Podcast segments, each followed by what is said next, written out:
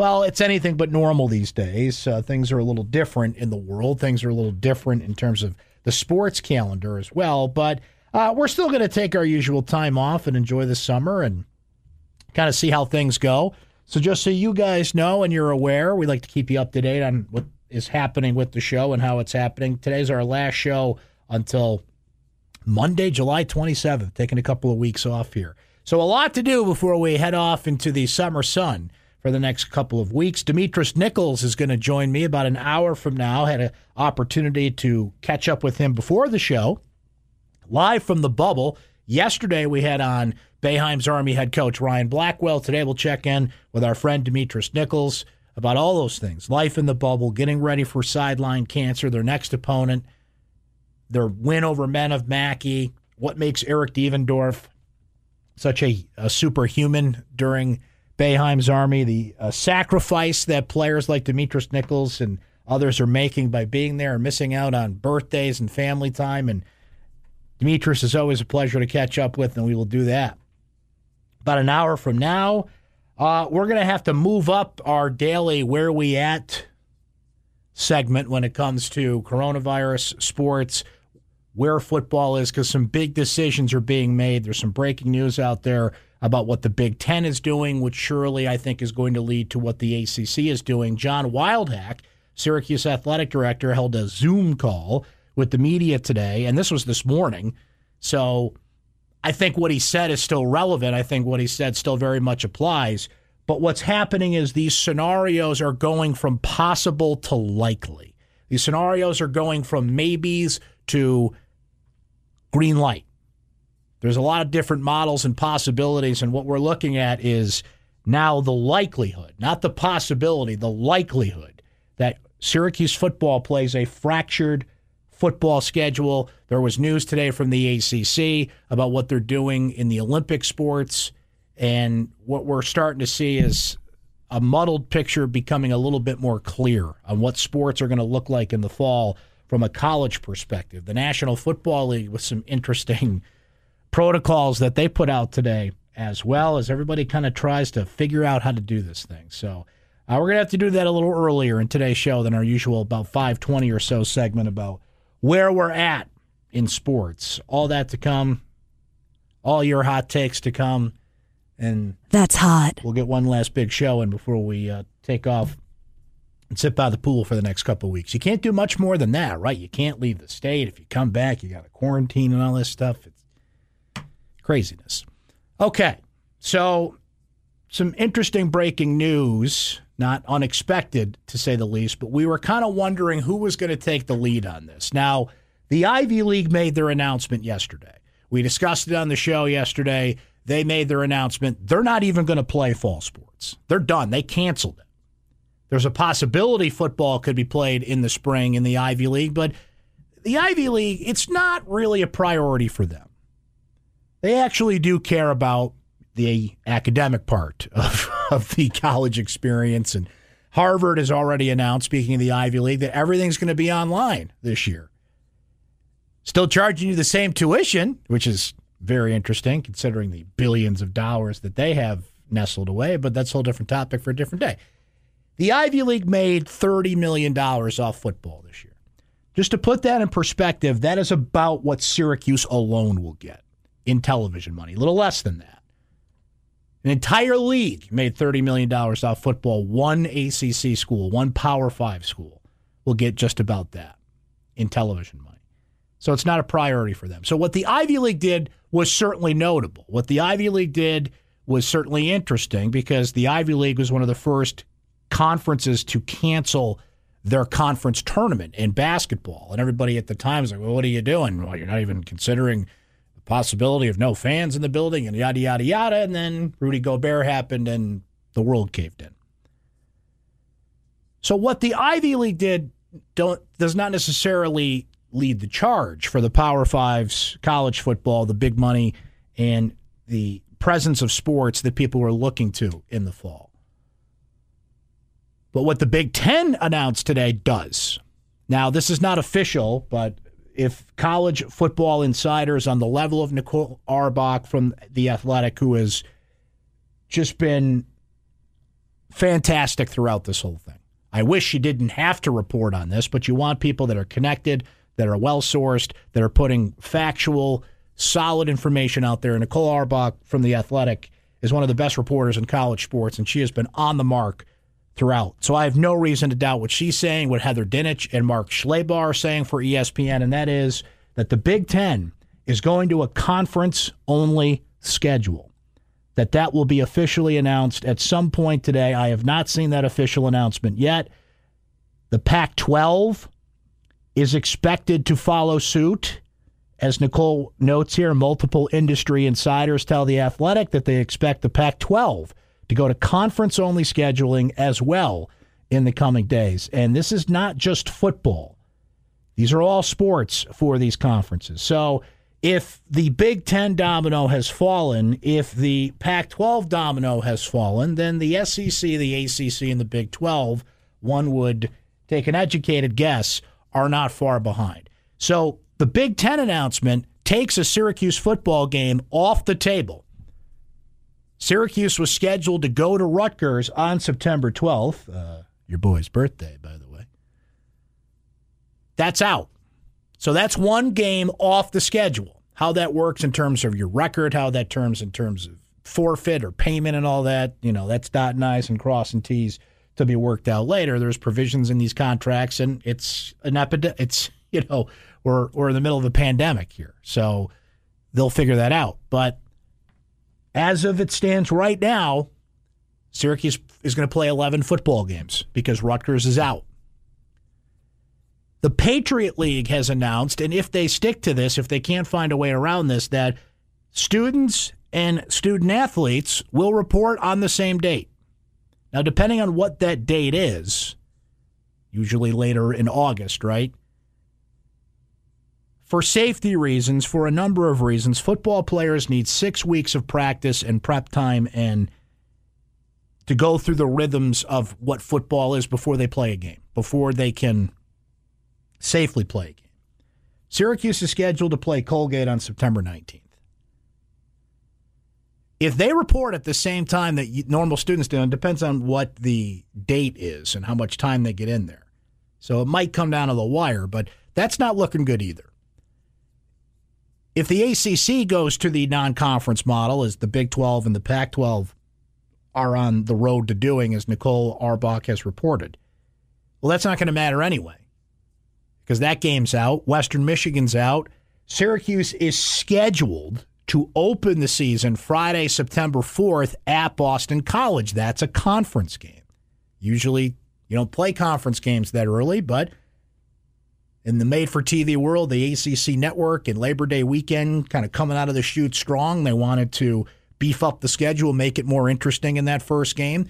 One could, again, take an educated guess that that game's going to be at least pushed back. Because why would you start on Labor Day weekend and then just kind of chill for a few weeks and start your conference schedule? The ACC is at an interesting spot, and I saw David Teel, terrific ACC reporter based in Virginia, we've had on the show a few times, say that the ACC would continue its relationship with Notre Dame. They would essentially consider those conference games. Now, not everybody plays Notre Dame, but Notre Dame plays at least, I believe it's five ACC teams every year on their schedule. That is the deal for Notre Dame to be an ACC member in every other school. In football, well, you got to play five schools per year. Syracuse scheduled to play Notre Dame again next year, but not this year. So what we've been basically forecasting is starting to come to fruition. They're going to play football. It's going to be different. It's going to be fractured. They're going to start it and see how it goes, and then we'll go from here. And we do this in an environment right now on Thursday, July the 9th. As of yesterday, according to Johns Hopkins, which has been tracking this from the very beginning, and despite people out there trying to discredit experts out there on this, I'm going to take their word on this over some guy that watched a YouTube video and put it on your Facebook page, if you don't mind. 3 million new COVID 19 cases, 1 million of these in the past 30 days. We're basically at a rate of 60,000 cases a day, which is rising quickly to potentially 100,000 new cases per day in this country. Yesterday, new cases. Just to give you a few countries for an example, countries that were cited by the President of the United States on where they're going back to school, because that's been a big push. Kids got to go back to school no matter what. Okay, these are new cases yesterday. Germany, 298. Denmark, 10. Norway, 11. Sweden, 57. The United States, 55,442. If you adjust that for population size, so you say, well, those countries are smaller than the United States. Okay, adjusted for population size. Germany, 1,183. Denmark, 570. Norway, 676. Sweden, 1,835. The United States, 50,442. When you have this number of states, including hotspots like Florida, a lot of college football played in Florida, Texas, Arizona, all the states where cases are rising. This does not equal playing college football. And you can I, I can hear the whatabouts already. You can scream at me about death rates and you can scream at me about certain things and you can scream at me about civil liberties and you can scream about this and that. This does not equal college football sustaining or maybe even getting off the ground. So if you want to complain about, you know, your liberties being threatened here or whatever the case may be or push back on experts, push back on people that have dedicated their lives to this. Trying to discredit Dr. Fauci and Dr. Birx and people that have spent their life's work are experts on this. But your best friend's sister's uncle's best friend's cousin saw a YouTube video and somebody shared it on Twitter. So uh, they, don't know what they're talking about. The CDC, they're just guidelines, right? Like all this nonsense we're getting from the highest levels on down. Okay, keep believing that crap. Because guess what's going to happen? All these things that you want to come back, that we are on track to getting back, that we are on a good rate to. And I don't want to discredit the people that are doing what they need to do and are playing their part. But essentially, half of this country's selfishness, as opposed to sacrificing for the greater good, is going to cost us this stuff. So today's not a good day. There's been good days, there's been encouraging signs. There are other sports that are trying to play through this. Lots of other sports that are scheduled to come back and are back, and that's great. That's progress. At Oklahoma, they tested 89 football players yesterday. Guess how many came back positive? None. This is good news, but there's only so long you can kind of isolate yourself and pretend that you're not a part of the greater community around you. Right? This is now when on college campuses, for example, the general student population is not around you. You can't just play football or certain sports and not have college. Or can you? Maybe they can. I don't know. Maybe it's online learning for everybody else, but football's so important financially that they'll find a way to get him on the field. That could be the case. This is a fluid situation. Speaking in, in definites and absolutes about this stuff can be can be uh, let's let's say dangerous, can be inconsistent. But if the numbers keep, I'm going to make an educated guess here. If the numbers keep trending this way, and people keep putting their selfish interests above the greater good, we're not going to have college football amongst men, things. And the National Football League, I think they've got more resources to pull it off. They're definitely going to try. But that prediction that many were making, the road we were heading down to having a fractured college football season, is already starting to come out. With the announcement, uh, it's not the announcement, but with the report, and I'm sure the official announcement will probably be out by the time this show's over at these major conferences, their first step is to say only conference games.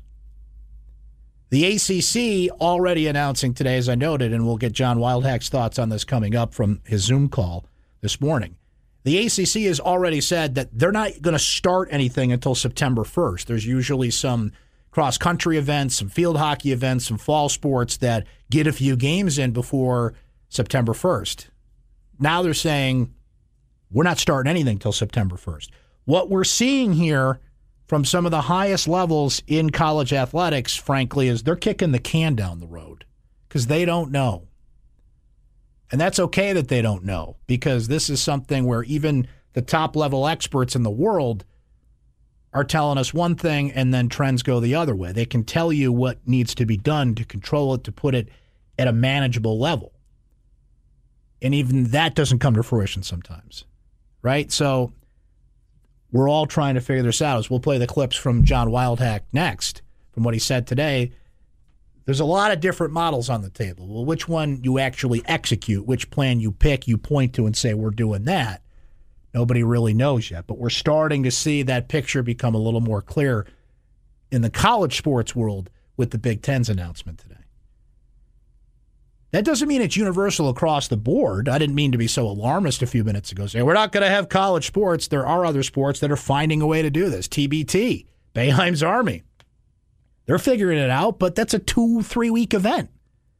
You're talking about months when it comes to college football, the National Football League, even the NBA and the NHL, which are going to have bubbles and protocols and safety and a unique aspect of trying to get through it. I was watching MLS soccer last night, something I normally don't do, but live sports wanted to see how they were doing it, and maybe they found a way. That's great.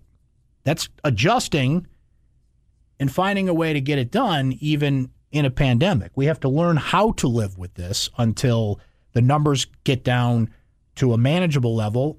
And who the heck knows when a vaccine comes and, and all these things we've been discussing for the past few weeks. But what does a conference only schedule mean? It doesn't solve your problem, it just kind of kicks the can down the road a little bit more.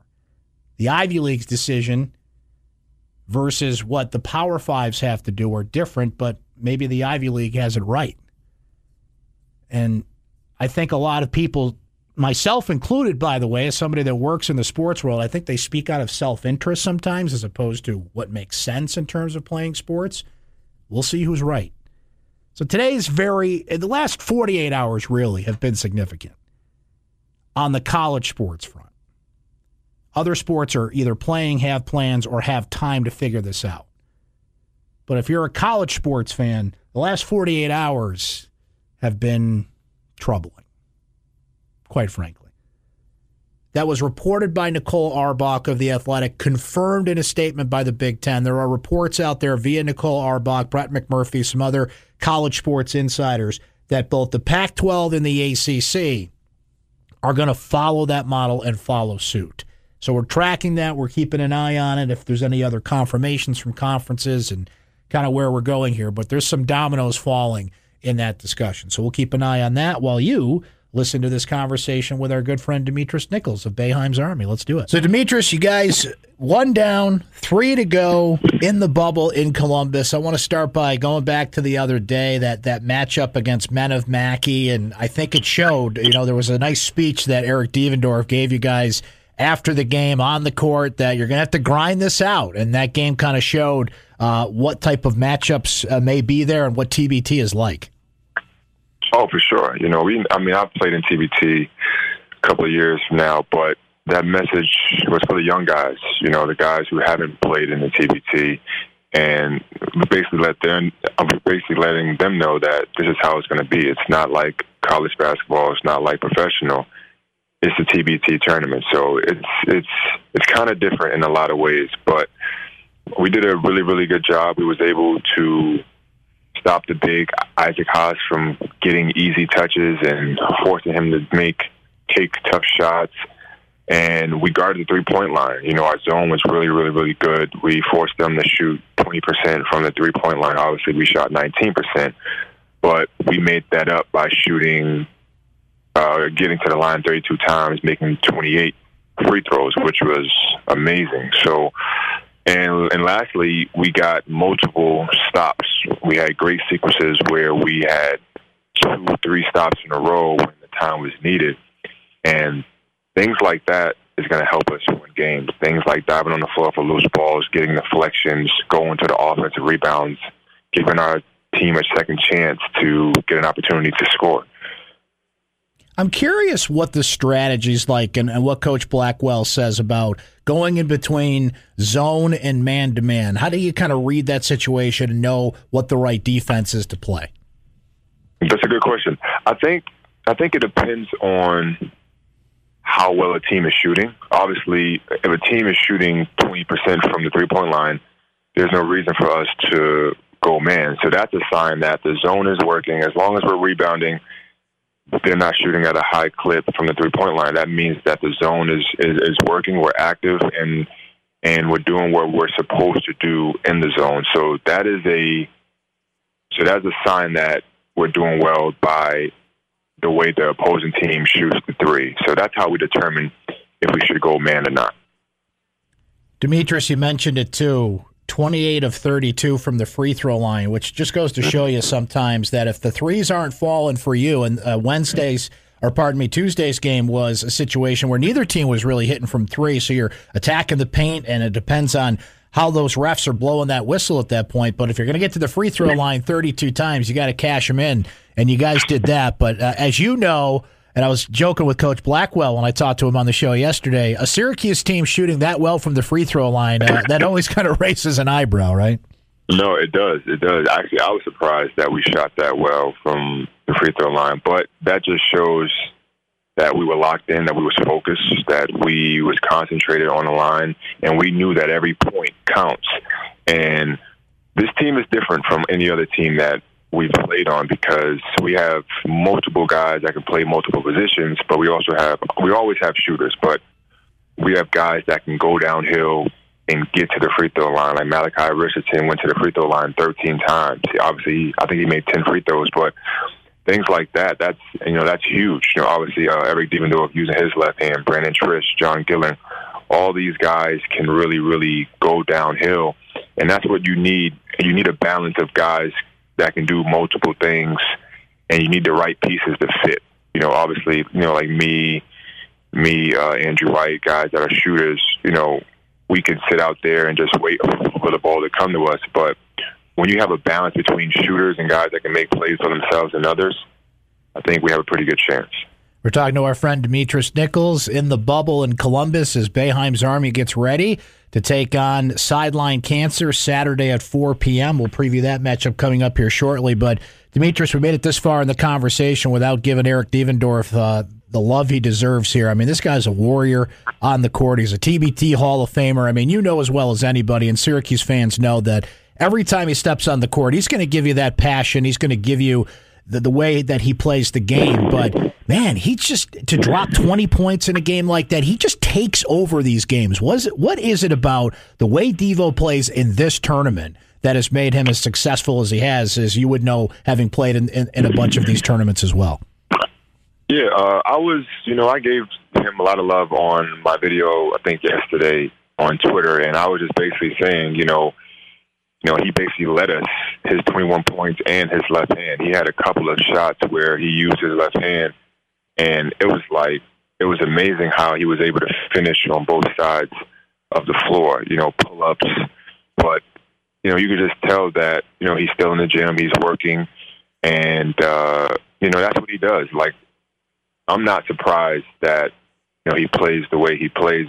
We've trained we train all summer long for the past 10 years whenever I come home from Europe. So I'm not surprised that he's always had that that grit, that hunger, that fire, and we need that, you know, for him. Um, uh, so you know, so far so good, and maybe next game is going to be somebody else to lead us. So we have different pieces of the puzzle, and he definitely his piece uh, two nights ago. You know, on that note, Demetris, you mentioned there's there's some young blood on this team now. You and, and Eric and Brandon Triche and a couple guys that have been in a few of these, but you add in a Malachi Richardson, you add in some new players. Will Raymond drops in when Tyler Lydon had to step out, so you got a good mix of veteran presence and, and younger guys and and guys that just have to kind of take on that role. You mentioned Malachi with the free throws, but I know uh, Dante Green's played in a couple of these, but boy, what a task he was given the other night to guard Isaac Haas and and kind of get out of position and and step in there and contribute. But I guess it goes to show that, as you were just saying, you you guys will take on the role you need to as these games go and the strategy changes. Yeah, we know that we are we're eight deep, and we know that we have to gang rebound and we have to do things as a unit together. So myself, Dante Green, Will Raymond did a great job of guarding Isaac Haas. Like I said, forcing him to take tough shots, you know, getting him out of position to touch the ball, even though he still had a double double. I mean, he's seven three. You know, he was supposed to, you know, score a little bit and get some rebounds, but he didn't get one dunk the whole game, you know, which is huge. So because when you dunk the ball, sometimes it gives your team confidence, it gives your team momentum, and they didn't really have any swings where they they got energy from their offense because we did a good job of guarding him and Dante on the offensive end, he attacked him. So he got the seven three center in foul trouble, you know, forcing him to get to the free throw line and we converted from the line. So we had a good strategy plan and uh, so far so good. Now we're on to sideline cancer. On that note, I wanted to ask you about that team, and I was discussing this with Coach Blackwell a little bit yesterday, Demetris. Look, 22 seed, that doesn't matter. You guys know that. Seeds are, are useless in this thing. It's just a way to kind of set things up before the tournament starts. In the past couple of years, this squad has proven that seeds don't matter. So, all that aside, you're looking at matchups, you're looking at film, you're starting to get ready for this game. What do you see in this sideline cancer squad? What are going to be the keys to have a competitive game and ultimately, hopefully, come away for a, a victory against them? Well, they have a great guard in Marcus Keene. He led the NCAA in scoring, averaging 30 points at Central Michigan University in I think 2016, 2017, and you can tell he's he hasn't lost a beat. You know, he basically carried his team against Team Challenge ALS a couple of nights ago, and everybody thought that Sideline Cancer was going to lose that game, but he basically put his team on his back, carried them, and made sure that they got the victory. So first, we have to slow him down and once we're able to slow him down, either by limiting his touches, you know, forcing him to take tough shots, then everybody else, you know, I think we could take care of everybody else that way because he's he seems like he's the only guy that is aggressive going downhill, trying to make plays for himself and others. So if we can, if we can slow him down, because he's our top priority, is basically slowing him down because he's a, you know, like um, he's a bulldog down there. So he comes at you in transition and we want to try our best to to make them play half court basketball and force them into situations where they're not comfortable. Demetris, you've been doing a great job with the videos on Twitter, the diary on Syracuse.com. So we've really gotten a sense from you what life in the bubble is like. But I still wanted to ask you, having you on the phone now, just that you're there, you're settled in, it's kind of a routine for you, but give us a sense of, of what life in the bubble is like. I know no two days are the same, but generally, like how do things go? How often do you get tested, and and, and what's the process like? Well, usually we wake up and we have to go on the 14th floor, get some breakfast, get a bag of breakfast. This morning I had some pancakes and uh, pancakes and a breakfast burrito and from there, I have a bunch of interviews sometimes. So after I got the phone with you, me and Eric Devendorf, we're going to work out in my room right before practice. Usually practice goes on. We shoot, do some competitive shooting, maybe five on five. Then we watch basketball. So we go in our team lounge and we build, we bond, we talk. We talk about different strategies on how we're going to win or what we need to do to win, learning from other teams' mistakes by not taking tough shots and forcing shots. So we this this group is is is a special group, and I think because of the bubble, it's like we have to be around each other. We have to talk. We have to be in the same environment. So it's it's it's helping us get to know one another a lot more and a lot faster, so we can develop that chemistry. So that chemistry can transfer from off the court to on the court, and that's what I see with this bubble. And and usually, guys like myself and other guys that play in this tournament, you know, playing in Europe for, for for 13 years, it's kind of similar where you're either practicing, you're in a hotel, or you're playing a game, and that's a similar situation that we're having here in Columbus. Demetris, uh, it's great to hear your voice. I, I, know you're making some sacrifices being out there. Happy uh, belated yeah. birthday to your daughter. I know you uh, had to miss it. that, and uh, you guys uh, are away from your families and doing your thing. But we really appreciate it. It was great seeing you guys play the other day. We hope to keep watching you straight on through here. But thanks for your time today. Best of luck against sideline cancer. I know we'll catch up again soon, but thanks for the time today, my friend. I appreciate it, Right.